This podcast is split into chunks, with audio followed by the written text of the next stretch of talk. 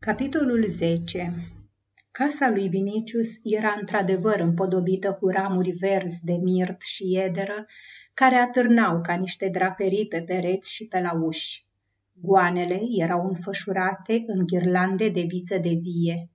În atrium, peste a cărei deschidere din tavan fusese întinsă o draperie de lână purpurie pentru a feri încăperea de răcoarea nopții, era lumină ca ziua. Ardeau lampadare cu câte opt și câte douăsprezece flăcări, având formă de vase, de copaci, de animale, de păsări sau de statui cioplite din alabastru, din marmură, din bronz, de corint aurit, susținând lămpi pline cu uleiuri parfumate, nu chiar atât de prețioase ca celebrul candelabru din templul lui Apollo de care se slujea Nero, însă frumoase și sculptate de maestrii celebri.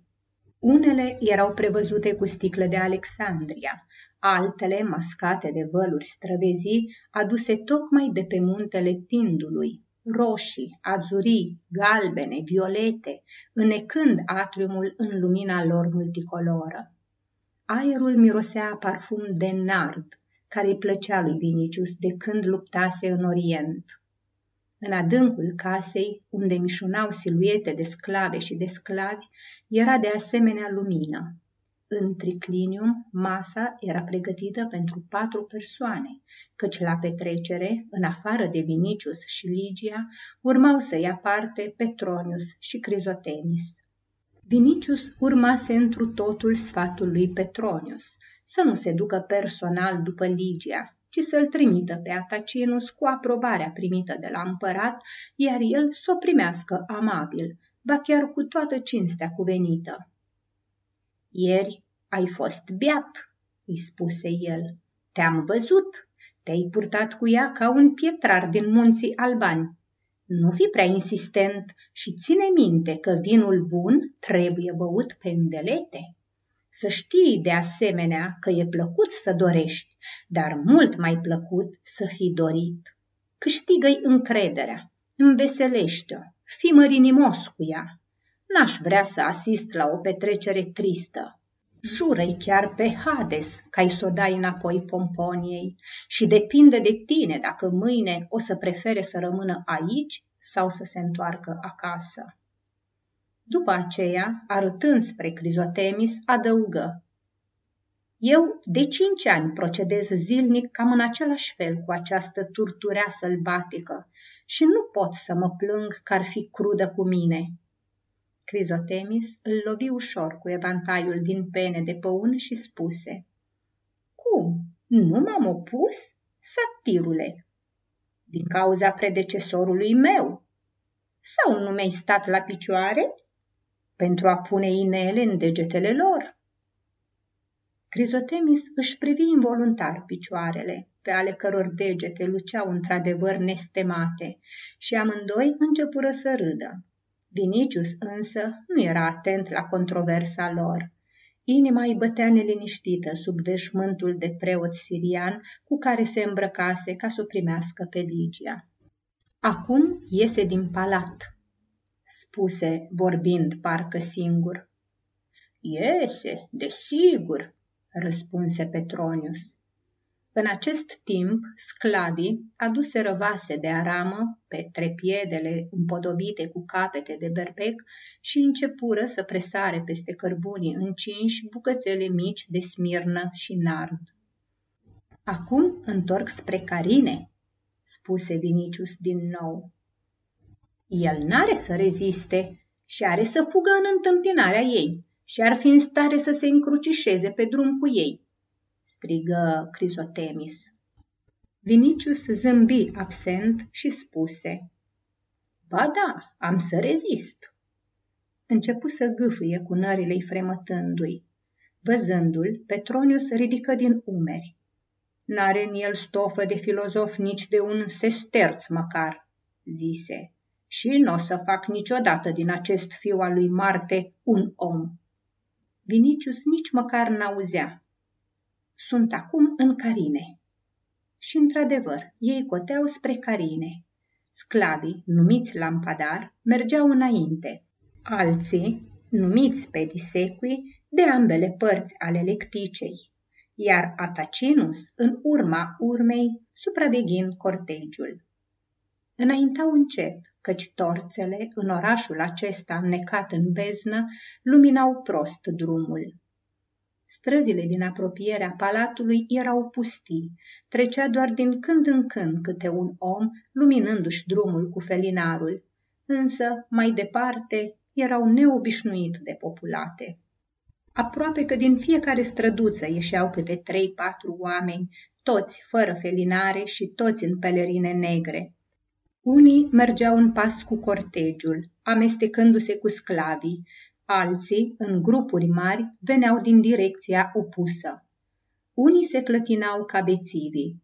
În anumite momente, trecerea cortegiului devenea atât de grea încât lampadarii strigau.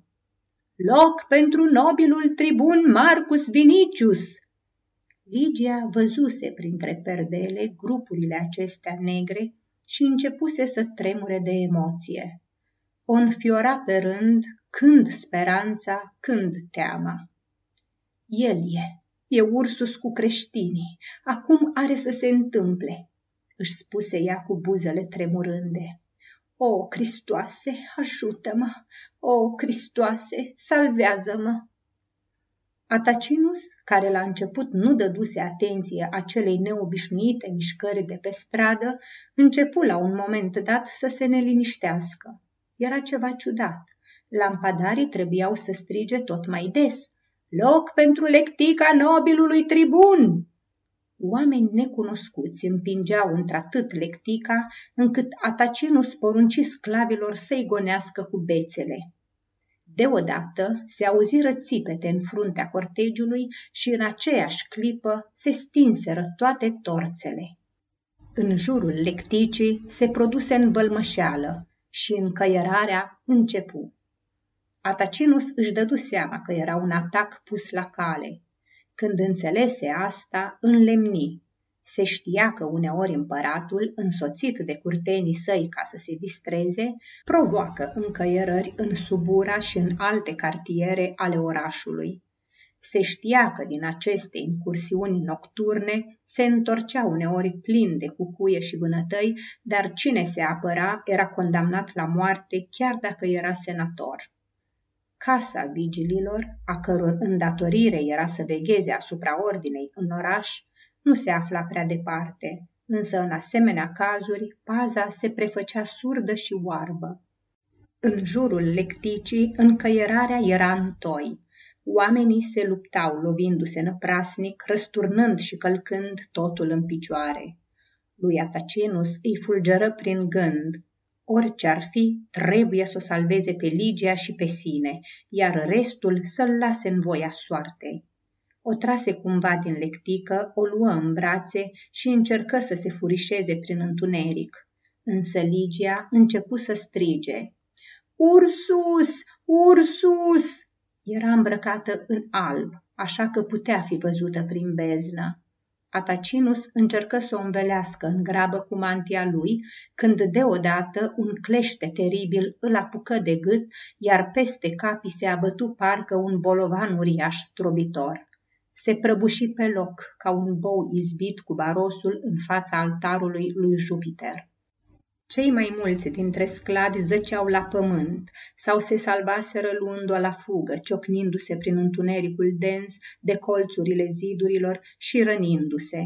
La fața locului rămase numai lectica sfărâmată în încăierare. Ursus o ducea pe Ligia spre Subura. Tovarășii lui îl urmau, risipindu-se treptat pe drum. Sclavii se adunară în fața casei lui Vinicius să se sfătuiască. Nu îndrăzneau să intre. După un scurt conciliabul, se întoarseră la locul ciocnirii, unde găsiră câteva trupuri zăcând pe jos. Printre ele se afla și Atacinus, care mai dădea semne de viață, dar deodată zvâcni puternic, se încordă și rămase nemișcat. Aceasta este o înregistrare Cărțiaudio.eu. Toate înregistrările Cărțiaudio.eu sunt din domeniul public. Pentru mai multe informații sau dacă dorești să devii voluntar, vizitează www.cărțiaudio.eu. Îl luară cu ei, oprindu-se din nou în fața porții. Trebuiau să-l anunțe pe stăpân de cele întâmplate. Să anunțe Gulo, spuseră câțiva în șoaptă. Îi curge sângele de pe față ca și nouă și stăpânul îl iubește. Pentru Gulo primejdia e mai mică decât pentru alții. Dar germanul Gulo, un sclav bătrân, care îl crescuse pe Vinicius de copil și pe care acesta îl moștenise de la mama lui, sora lui Petronius, spuse Eu îl anunț, dar mergem toți, să nu cadă numai asupra mea mânia lui. Vinicius începuse să fie neliniștit de-a binelea. Petronius și Crizotemis râdeau de el. Se plimba cu pași repezi, încoace și încolo, prin atrium, repetând într-una. Ar fi trebuit să fie de mult aici, ar fi trebuit să fie de mult aici.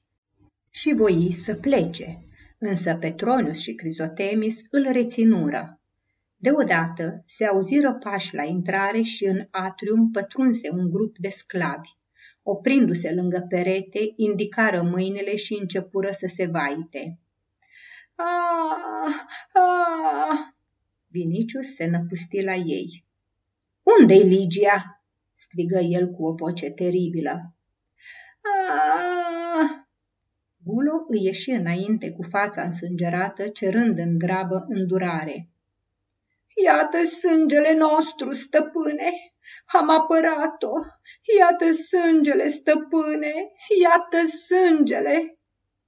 Nu apucă să termine, căci Vinicius, înșfăcând un sfeșnic de bronz, zdrobi dintr-o lovitură țeasta sclavului. Apoi se prinse cu mâinile de cap și înfingându-și degetele în păr, gemu răgușit.